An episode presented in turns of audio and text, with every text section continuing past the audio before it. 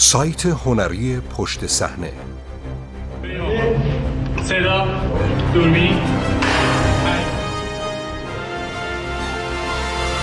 ملغمه ای از فمینیسم دیوار ترامپ موزیک های دهه 80 و کلیشه های نجات پرستانه زن شگفت انگیز 1984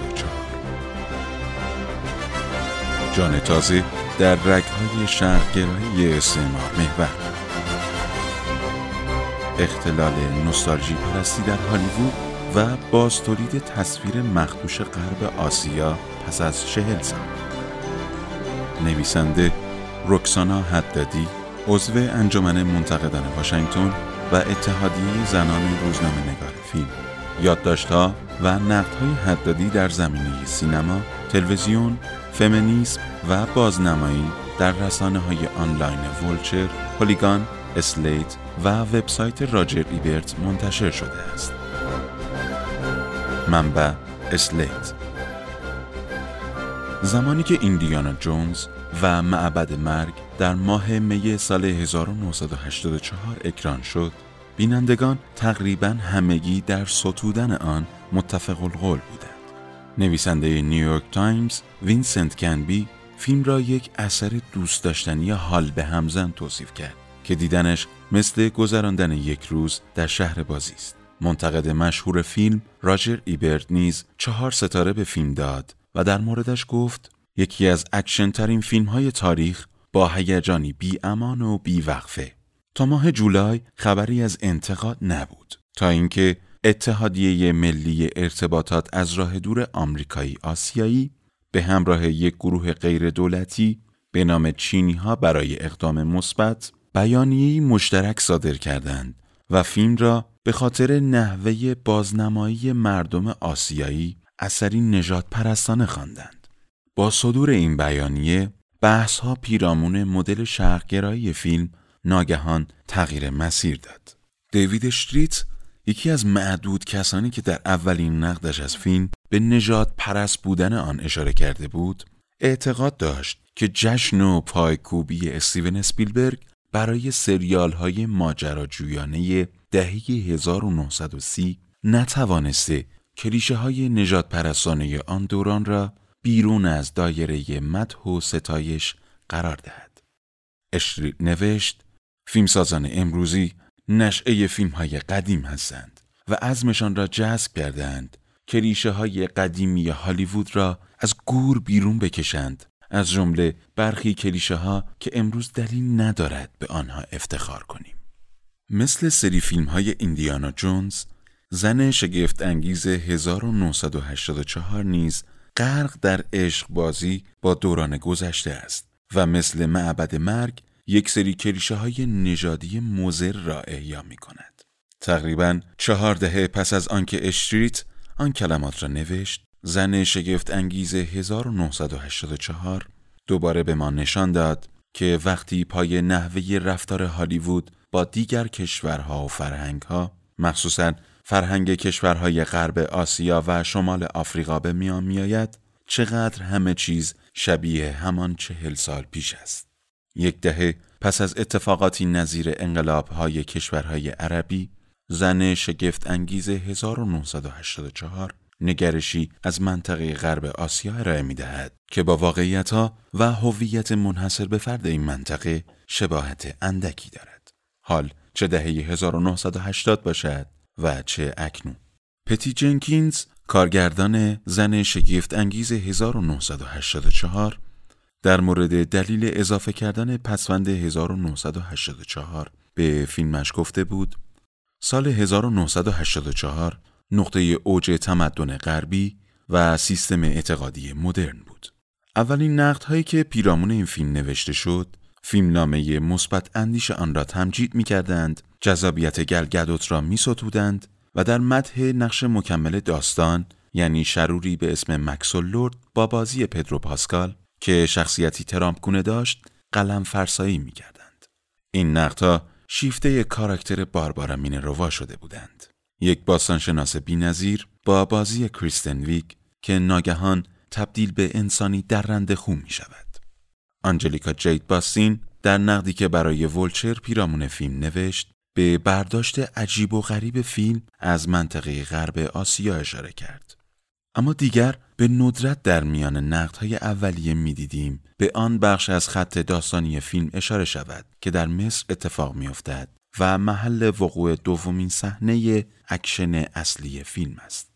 اما در ادامه زمانی که در روز کریسمس بینندگان بیشتری فرصت کردند فیلم را تماشا کنند و عکس عملهایشان را در شبکه اجتماعی به اشتراک گذاشتند مدل متفاوتی از اجماع نسبت به فیلم شکل گرفت اولین نقدهایی که پیرامون این فیلم نوشته شد فیلم نامه مثبت اندیش آن را تمجید می کردند جذابیت گلگدوت را می ستودند و در مدح نقش مکمل داستان یعنی شروری به اسم مکسول لورد با بازی پترو پاسکال که شخصیتی ترامپگونه داشت قلم فرسایی می کردند. عناصر متعددی در فیلم وجود دارد که به نظر می رسد آمدانه برای ادای احترام به دهه 80 و آثار آن دهه در فیلم گنجانده شدهاند. اولین گره خط داستانی فیلم که در آن دیانا متوجه می شود حقیقت چقدر مهم است عناصری از فیلم های عرابه های آتش را دارد. پاساژی که دیانا در آن جان دو دختر را نجات می دهد و نمی‌گذارد دزدان جواهر فروشی آنها را بکشند حس کاپیتالیستی فیلم های اوقات خوش در ریجموند های و ماجراجویی بینظیر بیلوتد را به آدم می دهد. استعاره های دهه 80 آنچنان در جریان فرهنگ عامه دهه های بعدی جاری و ساری هستند که مخاطب می تواند به راحتی آنها را ببیند، شانهاش را بالا بیاندازد و به دیدن فیلم ادامه دهد. اما این بردباری و مساهمه را نمی‌توان در مورد روی کرده فیلم نسبت به غرب آسیا نیز داشت. نمی‌توان به همین سادگی از کنار بازنمایی غرب آسیا در فیلم زن شگفتانگیز 1984 گذشت. تصویر زشتی از گذشته که می‌توانست در همان دهه 1980 بماند و وارد دهه کنونی نشود. همین مدل تصویر را در فیلم مهاجمان صندوق گم شده نیز می‌بینیم. جایی که کاراکتر ایندی به یک شمشیرزن عرب شلیک می کند. شبیه این مدل تصویر در فیلم بازگشت به آینده نیز هست جایی که دکتر براون از دست تروریست های لبنانی فرار می کند. یا در فیلم دلتا فورس جایی که چاک نوریس گروگانها را از دست آدم روبایان لبنانی نجات می دهد. جنکینز و همکاران فیلم نام نویسش یعنی جف جونز و دیوید کالهام نسخه تصویری خود از مصر و منطقه وسیع غرب آسیا و شمال آفریقا را از دل همان روایت های به شدت ساده سازی شده ای استخراج کرده اند که طی تمام این سالها در مورد این بخش از کره خاکی شنیده ایم. وقتی زن شگفت انگیز 1984 را در کنار یکی دیگر از تولیدات همین فرانشیز یعنی زن شگفت انگیز محصول 2017 قرار می دهیم و مقایسه می کنیم متوجه می شویم چه تغییر رفتار فاحشی در نسخه متأخر آن رخ داده است. در این فیلم کاراکتری به اسم سمیر با بازی سعید تقمویی مجبور می شود آرزوهایش را برای بازیگر شدن رها کند و به ارتش بپیوندد چون رنگ پوستش مناسب بازیگر شدن نیست. ممکن است کسی بگوید کلیشه های زن شگفت انگیز 1984 در تاروپود بافت فرهنگی جامعه در آن دهه تنیده شده بودند و بخش طبیعی سپهر اجتماعی آن دوره بودند. درست مثل کیفهای کمری و شلوارهای گرمکن چسبان که در آن دهه مد شده بود. اما در جواب باید گفت که دمیدن جان تازه در رگ شرقگرایی استعمار محور و جریانهای فکری مخدوشی مثل اسلام حراسی اصلا با مد و لباس قابل قیاس نیست و به هیچ وجه نمی‌توان آن را توجیه کرد. در خط داستان فیلم لورد مکسفل برای رسیدن به هدفش که حکمرانی بر جهان است با کاراکتری به اسم امیر سعید بن آبیدوس ملاقات می کند. یک مصری خرپول که مالک چندین چاه نفت است. مکسفل قصد دارد در عوض برآورده کردن یکی از آرزوهای آبیدوس توسط یک سنگ جادویی باستانی هلدینگ او را به یغما ببرد و مصادره کند. اما به جز یک صحنه از فیلم که جلد یک مجله را نشان می دهد و آبیدوس را پادشاه نفت خام معرفی می کند در هیچ جای دیگر فیلم چیزی نمی بینیم که دستگیرمان شود این آبیدوس قرار است چجور شخصیتی باشد. فیلم آبیدوس را در قامت یک دیکتاتور به تصویر می کشد و زمانی که دیگران می‌خواهند او را صدا کنند باید لفظ سرورم را به کار ببرند اما در دهه 1980 دموکراسی در مصر حاکم بود علاوه بر این کلمه امیر یک اصطلاح اسلامی است که هزاران سال است دیگر برای توصیف طبقه حاکم در مصر استفاده نمی شود. این اصطلاح تقریبا به طور اختصاصی در کشورهایی نظیر عربستان سعودی و امارات متحده عربی استفاده می شود. در طراحی لباس کاراکتر آبیدوس نیز مانند طراحی شخصیتش می‌توان سردرگمی را دید. او یک پارچه سفید دور سرش بسته، یک کت و شلوار سه خاکستری راه راه به تن دارد و روی کت و شلوارش یک عبای جلو باز آبی با لبه های طلایی انداخته است. در نحوه پوشش سنتی مصری ها از لباسی به اسم بینیش استفاده می شده که یک اوورکوت بلند تیره است. اما مدل لباس امیر بیشتر شبیه پوشش مردان عربستان سعودی و امارات متحده عربی است که از یک پارچه دور سر و عبای بلند استفاده می کنند. زنان مصری در فیلم زن شگفتانگیز 1984 مانند دختری که دیانا جانش را نجات می دهد و نمی‌گذارد زیر چرخهای یک کامیون له شود همگی چادر و پوشیه دارند در حالی که در دهه 1980 استفاده از این نوع پوشش توسط زنان به شدت در سرتاسر سر مصر مورد مجادله و بحث بود زیرا کشور در تقلا بود که مشخص کند دین اسلام چقدر می بایست در زندگی عمومی افراد نمود و بروز داشته باشد. هیچ کدام از این حرفها بدان معنا نیست که به تصویر کشیدن کاراکترهایی با لباسهایی مثل عبا، چادر، پوشیه و دستمال دور سر اشتباه است.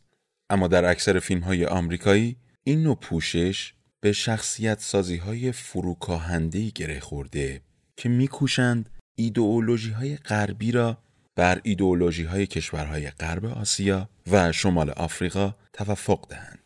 اما در اکثر فیلم های آمریکایی این نوع پوشش به شخصیت سازی های فروکاهنده گره خورده که میکوشند ایدئولوژی های غربی را بر ایدئولوژی های کشورهای غرب آسیا و شمال آفریقا برتری دهند.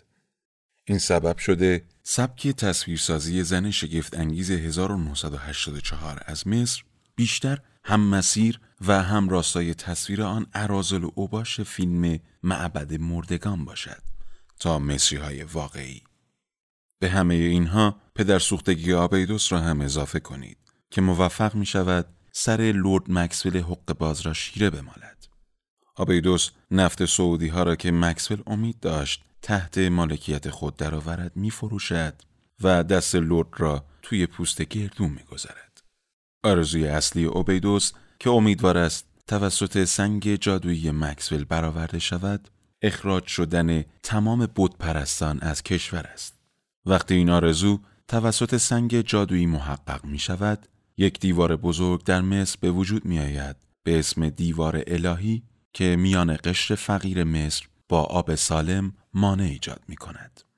در توییتر بحث های مطرح شد مبنی بر اینکه دونالد ترامپ نمای واقعی فیلم در حقیقت کاراکتر آبیدوس است نه مکسول.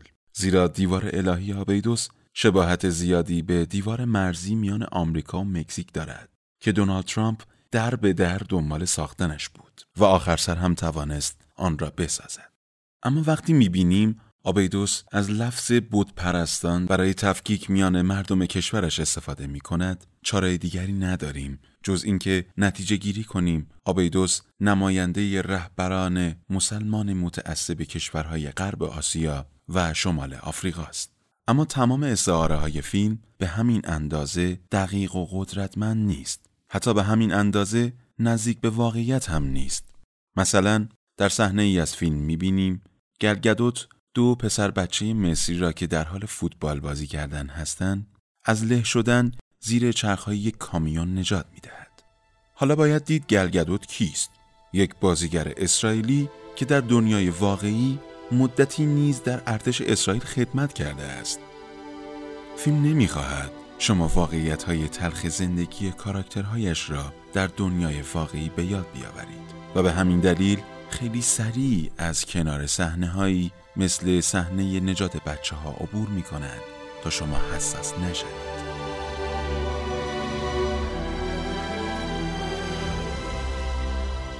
فیلم نمی‌خواهد شما به یاد بیاورید. گلگدوت در جولای 2014 چطور در صفحه فیسبوکش از ارتش اسرائیل دفاع کرد؟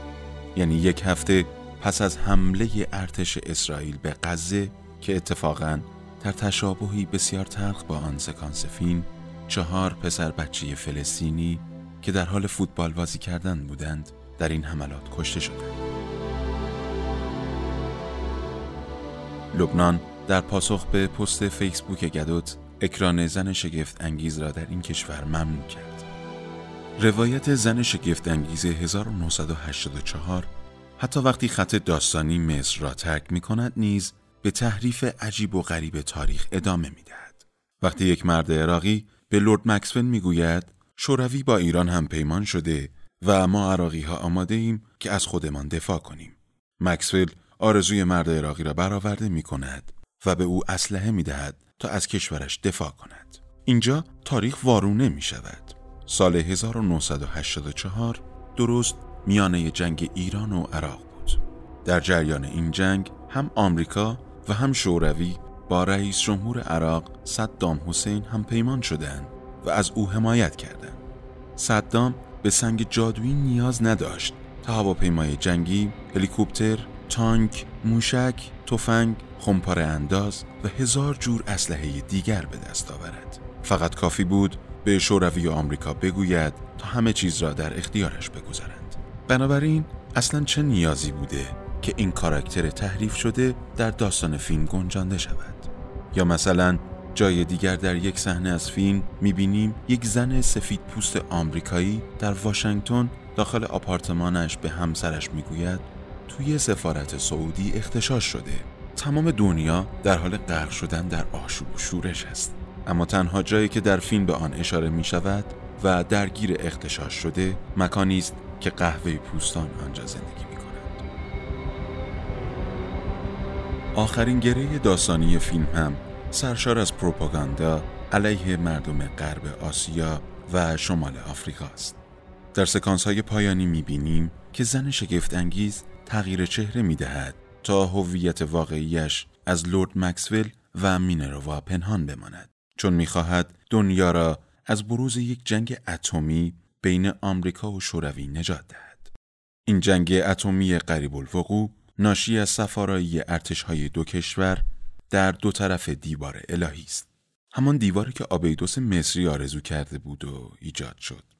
تنها پس از مداخله یک نماد فمینیسم سفید پوست یعنی زن شگفت انگیز است که از بروز یک جنگ اتمی جلوگیری می شود. جنگی که قطعا پایان تمدن را رقم می‌زد و خواسته ها و آرزوهای متحجرانه کاراکترهایی از غرب آسیا و شمال آفریقا جرقهش را زده بود. چرا فیلمی که این اندازه فرصت مونولوگویی به کاراکتر زن اصلیش می دهد تا در متح اهمیت حقیقت یاوه سرایی کند اینقدر غرق های از روز روشنتر است. آن هم در مورد منطقه از جهان که اوضاع بدخیمی دارد. بازنمایی های غیر واقعی و بیدقت فیلم از مصر دهه 1980 و دلایل و پیچیدگی های جنگ ایران و عراق در راستای حفظ و تحکیم یک تصور منحرف و مختوش از این گوشه جهان است. منطقه‌ای که سالهای سال است در فیلم های هالیوودی با ژانرهای مختلف یک اهریمن اصلاح ناپذیر از آن ساخته شده که چیزی جز پستی و دومایگی در آن نمی‌توان یافت. لارنس میشالاک سال 1988 در کتابی با نام بیرحم و غیر عادی تصاویر منفی از عربها در فرهنگ عامه آمریکایی می‌گوید یک پاسخ عمده برای این سوال وجود دارد که چرا اعراب به عنوان نماد دیگری شناخته می شوند.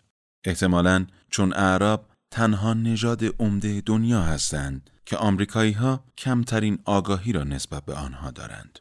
این سخن میشالاک نه فقط در مورد اعراب بلکه در مورد تمام نژادهای ساکن در 19 کشور منطقه غرب آسیا و شمال آفریقا صحیح است.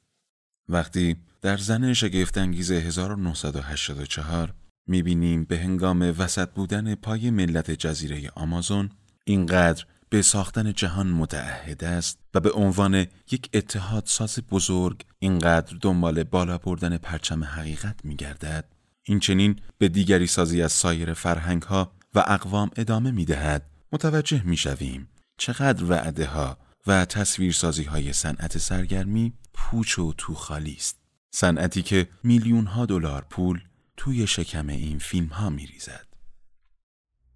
گنجاندن لباس هایی که در دهه 80 مد بود یا صداها و موسیقی های آن دهه در فیلم صرفاً یک نوستالژی بازی بی خطر است. اما در آغوش گرفتن و روی سر گذاشتن کلیشه های منفی دهه 80 در مورد منطقه غرب آسیا و شمال آفریقا چیزی جز جهالت بی پروایانه نیست.